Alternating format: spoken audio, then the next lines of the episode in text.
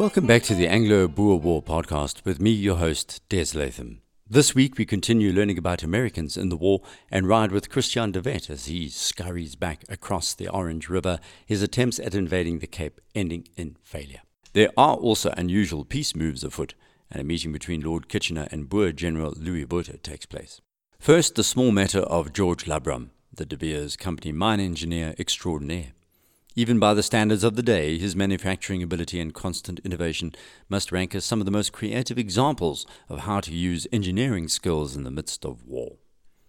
He, of course, wasn't the first innovator to help a town under attack. For example, Archimedes' brilliant use of a crane and claw to overturn attackers' boats during the siege of Syracuse in 212 BCE. The point is, inventors and warfare go well together. And in Kimberley, the American Labram was able to concoct a number of brilliantly fashioned innovations. Unfortunately, he came to a rather messy end, as you'll hear. Born into poverty in Detroit, Michigan in 1859, George Labram's education was spotty, but his sister remembered that his spare time was taken up with books on machinery and engineering. In his mid teens, he went to work for a local machinery manufacturer and eventually secured a better job in Chicago. Then he moved to the Silver King Mining Company in Arizona. Later, and after a stint running a copper mine, he was spotted at the famous Chicago World Fair in 1893 when De Beers Consolidated Mines hired him to build and operate a mine in Kimberley, South Africa. By the start of the Boer War, De Beers Kimberley diamond fields were producing 92% of the world's diamonds. Within three years, he had built an entirely new way of processing diamonds, and by 1898, he became the company's chief mechanical engineer. He thought of himself as a Cape citizen, a citizen of South Africa, and was sensitive to political developments in his adopted country. Labram realized war was inevitable and sent his young wife and son to Cape Town, then awaited the start. Because Kimberley was eight kilometers from the Free State border, he knew it would be targeted, all the more so because arch colonial Cecil John Rhodes literally owned the town and lived in it. We've already covered Kimberley and the siege, so let's move quickly along to Labram's incredible innovations. He was well liked and could keep a secret, which meant both Rhodes and the British commander Kekewich trusted him with important information. Ironically, Kekewich and Rhodes hated each other the American was credited with being the only man who remained friendly with both men simultaneously, and hence kept a measure of peace between them, the American keeping the peace between the two British. Some in the town found this diplomacy a surer sign of his genius than was his incomparable mechanical ability. And the latter was legendary. When the siege began, the Boers seized control of a crucial water pumping station north of town. Faced with a water famine at the height of the devastating South African summer, Labram countered by improvising a way to hook up De Beers' private water supply with the town system. When artillery ammunition began to run out after a month of siege in November 1899, Labram spoke up at a staff meeting. Could he have a look at the shell? He was handed one, squinted at it, and said, I guess I can make things like these all right. Working in the De Beers shops, he devised his own fuse, found a suitable mixture of industrial blasting powder and fine grained sporting gunpowder, and soon was turning out between 60 and 70 shells a day. They worked amazingly well, but, as one disgruntled citizen said, the British had only a few seven pound guns capable of hurling walnuts that cracked thousands of yards short of the Boer positions. With this in mind, Rhodes asked Labram if he had ever built a cannon only as a boy, said the American, when he built one for the 4th of July to celebrate the time we licked the British. Rhodes must have been somewhat taken aback as an avowed Anglophile. Well, said Rhodes, build one now to celebrate the time you are to save the British. Labram disappeared into the De Beers shops on Christmas Eve with his pencil, and two days later work began using stock metal, and in less than a month, Labram and his men managed to forge a fine breech loading rifled cannon with a 4 inch bore capable of throwing a 28 pound shell further than any Boer cannon. Christened Long Cecil, the gun went into action on January 19, with Labram himself in charge of a crew drawn from the men who had built it. The first target was the captured water pumping station, a full 8,000 yards away. Labram scored a direct hit. As the earth geysered around them, the Boers scattered, astonished. Little did Labram know that he'd also created a weapon the Boers were to counter and lead to him losing his life. As a scientist, Labram would have known that for every action, there's an equal and opposite reaction. In February, and in retaliation, the Boers had brought up one of their long toms, a six inch Creusot gun manned by a team of French mercenaries, which fired a 96 pound shell. As this formidable weapon opened up on the town, Labram replied with Long Cecil, shifting the gun from place to place. His gaunt, quick moving frame, one De Beers official recalled, and deliberate nasal accents as conspicuous as his loose civilian dress among the dapper uniforms. The American civilian actually succeeded in checking to a degree the fire of Europe's finest artillerists, but the fighting was beginning to tell on him. On the evening of February 9th, a friend met Labram coming in from a day on the lines, his face pale with strain. I'm no fighting man, he said, and this sort of thing is getting on my nerves. He went up to his hotel room to wash and change for dinner. He had donned his black tie and jacket in his room when the last Boer shell of the day plunged through the roof and decapitated him. Rhodes sent a tribute to the press, and Kekewich gave his unlikely ally a full military funeral. Long Cecil spoke out over Labram's grave. The gun was still in action when Kimberley was relieved less than a week later. His wife and son received a heartfelt letter from Rhodes, also a week later. As I explained in the previous podcast, around 6,000 Americans fought for the British in the Anglo Boer War, roughly 300 for the Boers. And Americans killed Americans on the South African battlefield, which is a fact not well known. While blood was being shed, however, moves were afoot in February 1901 to try and bring peace to the region. In the Cape, the Governor Milner was growing more and more worried that he would be forced to govern a region after the war full of bitterness as the concentration camps began filling with women and children who began dying almost as quickly. Lord Kitchener, too, was weary of riding back and forth across the dusty veldt of South Africa, chasing after General Louis Botha, General Christiaan de Wet, and General Koos de la Rey, amongst others. As Thomas Pakenham described in his book on the Boer War, Kitchener then called up Martinus Pretorius from retirement. Indeed, it seemed almost from the grave at the age of 81. As we know, his father had given the capital of the Transvaal Republic its name, Pretoria, and Martinus himself had served as president before Kruger. But Pretorius was sent packing by both Louis Botha and Schalk Burger, who was the acting president with Kruger, now exiled in Holland. The breakthrough came in late February when Louis Botha's own wife, Annie, wrote a letter to her husband saying that Kitchener was interested in peace talks. Kitchener, to his credit, didn't lie in his letter. He wrote that the annexation of the two Boer republics by the British Empire was non negotiable. But everything else was on the table. There was the major issue of black South Africans, about whom Kitchener had already sought legal advice through the communication channels in London. But what shocked and politicized blacks fighting for Britain at that moment was Kitchener wanted to extend the laws which governed black South Africans in the Free State throughout the territory. This was, in effect, part of what the apartheid government would eventually institute, including special passes that blacks would have to carry, a limit on movement, and the identity of second class citizens with neither property nor voting rights. The horror amongst the black intellectual class at this moment was complete and led directly to radicalization and ultimately the formation of the African National Congress, which rules South Africa today. In 1901, Kitchener wrote, I believe these laws were very good. Secondly, he wanted compensation paid to the Boers for damage to their property, something he was perfecting at that very moment with his farm burning campaign.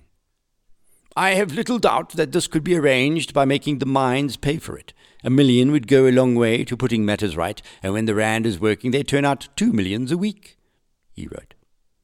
Of course, he was sorely misled about how capitalism, and particularly international finance, works. The mines were owned by British financiers who were not inclined to pay the Boers a cent, let alone black mine workers reasonable salaries. And thirdly, and here he was really out on a limb, he wanted to offer amnesty to all Boers in the republics, as well as the Afrikaners from the Cape and Natal colonies who had taken up arms on the side of the Volk against the British flag. Kitchener and Botha met on the last day of February 1901 at a railway station in Bloemfontein, where the negotiations between the British and Boers had failed before the start of the war. That was not a good omen for what was going to take place this time. Kitchener's other big problem was Lord Milner, the governor of the Cape. He had travelled up from Cape Town and held talks with Kitchener a week before the Botha meeting. Milner was dead set against allowing amnesty for the Afrikaners who came from the Cape and Natal to fight with their comrades from the Free State and Transvaal. Milner was also a stickler for detail, and finally Kitchener was forced to extend his original three point plan into a ten point plan, which he duly telegraphed off to London for permission. Kitchener laid out the new plan, which included there would be a general amnesty for a bona fide act of war, but instead of amnesty for the colonial Boers, they would be disenfranchised, not allowed to vote, and property confiscated. English and Afrikaans would be taught in all schools, and both languages used in courts. Legal debts to the Boer republics would be paid, not more than a million pounds. Farmers would get cash for horses lost in the war, and burghers could keep their rifles pending certain processes. However, the point about black South Africans, where Kitchener believed they should not get the vote nor any sort of legal franchise, horrified London. They were also totally against the amnesty. Their reply was duly telegraphed back to Kitchener, and his first point was rebuffed. A win for Lord Milner. However, both were told that black civil rights must somehow be included in any agreement with the Boers. London wanted land rights and limited suffrage for blacks, which already existed in the Cape Colony. Joseph Chamberlain was very specific in his letter to Kitchener, writing, We cannot consent to purchase a shameful peace by leaving the coloured population in the position which they stood before the war, with not even the ordinary civil rights which the government of the Cape Colony has long conceded to them. Kitchener duly delivered the watered down plan to Botha, who said immediately that it would be hard to sell this agreement to the Boers. Then Botha sat down with his senior officers and political leaders to discuss their response. Meanwhile, Kitchener was busy. Unlike Milner, who was regarded as generally lazy and somewhat of a bohemian, Kitchener was tall with piercing blue eyes that appeared to gaze through you like an idol. He arrived at work at 6 a.m., galloped with his men before lunch, wrote dozens of letters and notes a day, and was eyeing his prize, which was not just peace in South Africa. No, this was merely a stepping stone to his main goal to become Viceroy of India. A lot rode on Botha's response, and it wasn't just the deaths of thousands of civilians in English concentration camps or the ongoing war. Kitchener needed success and peace quickly, but he could see his life's ambition ebbing away with each month he was trapped in South Africa. Worse, the previous few months had seen both British and, surprisingly, Boer victories, which had sapped London's nerve. Kitchener was becoming more and more violent in response, thus, his scorched earth policy and drives to capture De Wet, Botha, and others. I'll return to the negotiations in the next podcast as they resume on the 7th of March. Meanwhile, in the Northern Cape, General Christiaan de Wet was squeezed against the Orange River by at least 10,000 British soldiers and was in a real pickle once more. In the last six months, he'd wriggled out of many confrontations, including somehow climbing a sheer Magaliesberg cliff and bringing hundreds of Boers to safety. Now he had 2,000 men with him, and worse, the president of the Free State was riding in his commando. They were locked into an area near Hopetown in the semi desert wilderness of the northern Karoo. When we last left De Wet two podcasts ago, he had just heard his wagons being blown up that had been stuck in a swamp. It may be semi desert, but in summer wetlands form, and he'd managed to evade the British by driving his men through the middle of one of these wetlands. But his food and ammunition were left behind in the wagons, which the British destroyed. Afterwards, General Fourie and around a hundred men who tried to move the wagons, fled south and managed to cross the railway bridge back into the Free State at Daar. I now proceeded to the west of Hopetown in the direction of Strydenburg, he writes. The following day, the English were again on our heels in greater numbers than ever and advancing more speedily than before. I was obliged to engage their vanguard for nearly the whole day. With the English snapping at his heels, the quick thinking De Wet was forced to think at his quickest. His commando managed to make it around 18 kilometers northwest of Strydenburg, where he left Commandant Haasbroek with 300 men and orders to slow the enemy down. Things were desperate for De Wet, Most of his men were now on foot because their horses had died or were too exhausted to continue. He was a bit like a cornered lion, and he wrote, I might here explain to the uninitiated our methods of checking the advance of the enemy. Haasbroek and his 300 men had the last strong horses, and they sought out rising land or koppies. When the pursuing British saw them, they would bring up their guns, usually placed in the middle of the column, which would then bombard the ridge. The burghers hiding behind the ridge would quietly withdraw out of sight.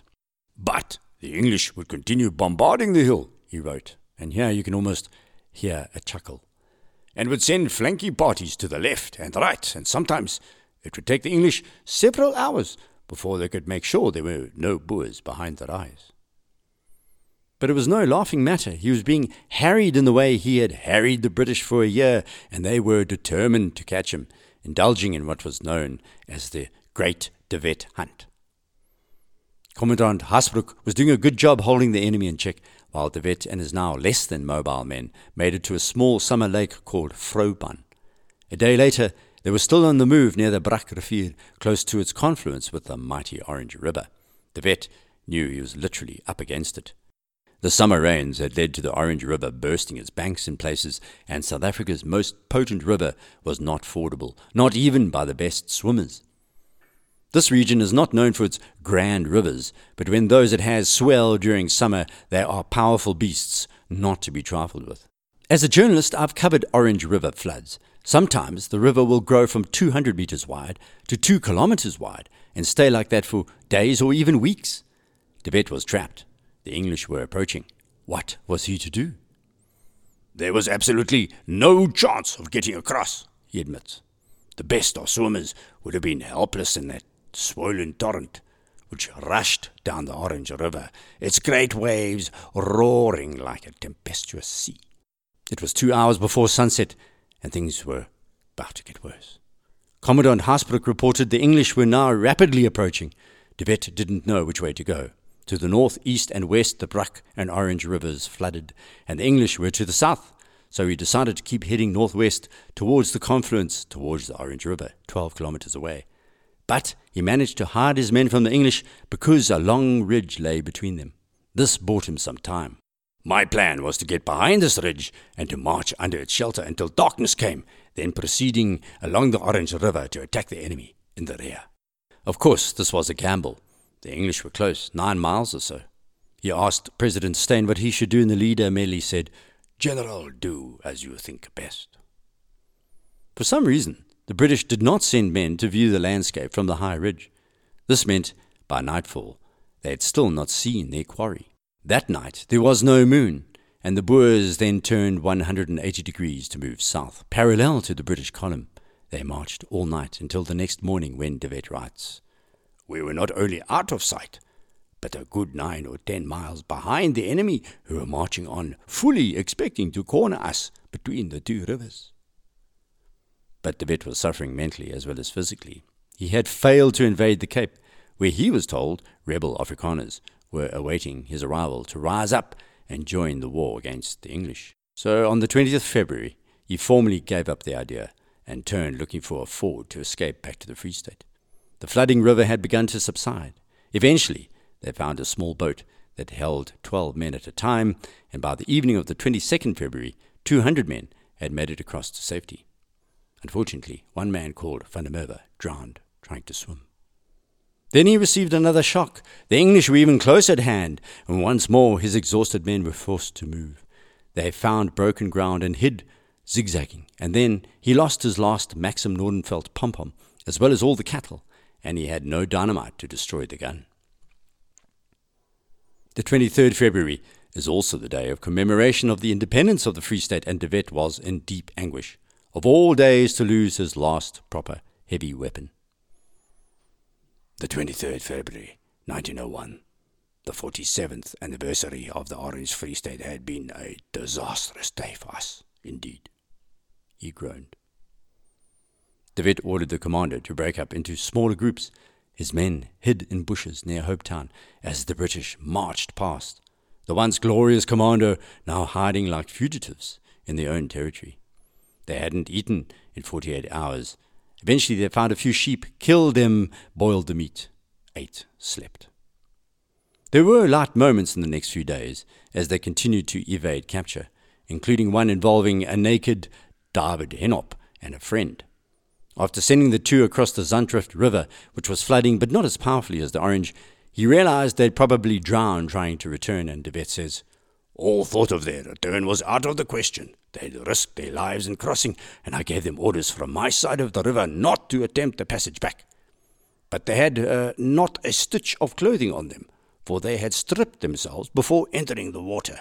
In this state, they were obliged to mount their horses and proceed, and this under a burning sun which scorched them with its rays. Apparently, they later secured second hand clothes from a nearby farmhouse, but that's for next week. We'll call a halt now, with De Wet still unsure whether he'd make it out of the trap laid so carefully by the British.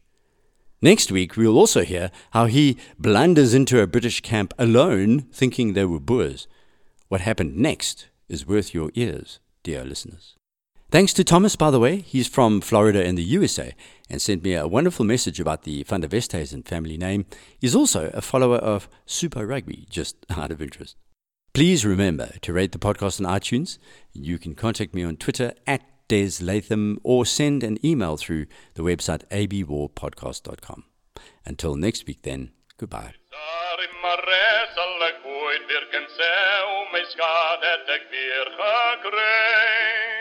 En sonder gedal langs die het sy veroorloofd